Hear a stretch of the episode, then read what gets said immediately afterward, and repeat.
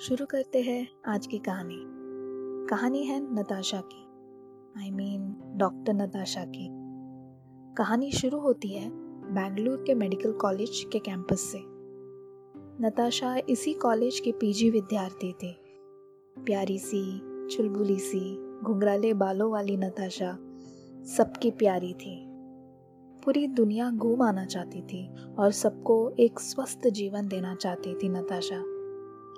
पर अब तक वो सिर्फ़ मेडिकल कॉलेज की लाइब्रेरी ही घूमा पाई थी। खैर, आज नताशा कुछ उदास सी थी। लाइब्रेरी के कोने में किताब के पन्नों को पलटते हुए किसी गहरी सोच में थी। नताशा के इस उदासी का कारण मानस नायक था। मानस और नताशा ने एमबीबीएस की पढ़ाई एक ही साथ पूरा किया था। तब से नताशा मानस से प्यार करती आ रही थी। लेकिन ये बस एक तरफा प्यार था।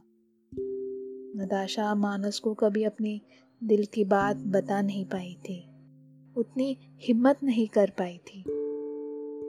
हाँ एक बार उसने ये ज़रूर सोचा था।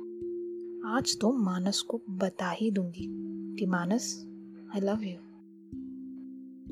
पर उसी दिन मानस ने किसी और को प्रपोज कर दिया और आज नताशा को उसकी एक दोस्त से ये खबर मिली कि मानस की शादी तय हो गई थी।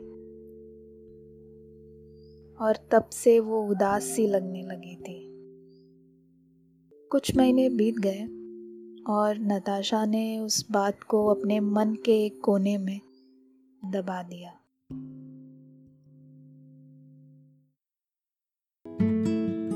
अभी नताशा उसके पेशेंट्स सर्जरीज और थीसिस के काम में व्यस्त रहती थी। इसी रोज नताशा उसके पेशेंट के मेडिकल रिपोर्ट्स कलेक्ट करने ओपीडी के सामने इंतज़ार कर रही थी। कि पीछे से किसी के आवाज़ की ओर नताशा का ध्यान चला जाता है। एनु लमा, uncle is all right. Shift uncle to the ward soon. Okay, अलवा। उस डॉक्टर के प्यार से समझाने पर वो आंटी डॉक्टर को धन्यवाद करती है और वहाँ से आँसू पहुँचते हुए चली जाती है।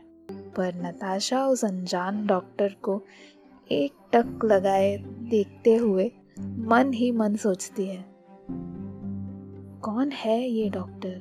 और ऐसे क्यों लग रहा है कि मैं इसे जानती हूँ?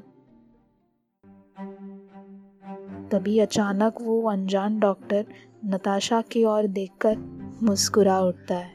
नताशा ये देख चौंक जाती है।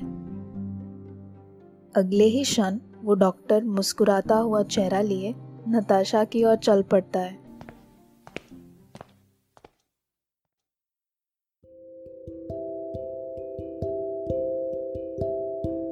कौन है ये डॉक्टर? और क्या ये फिर से एक तरफा प्यार का शुरुआत था? जानेंगे इस कहानी के अगले हिस्से में। मैं हूँ रामी रियान, और आप सुन रहे थे नताशा की कहानी कहानी मेरी ज़ुबानी में। धन्यवाद।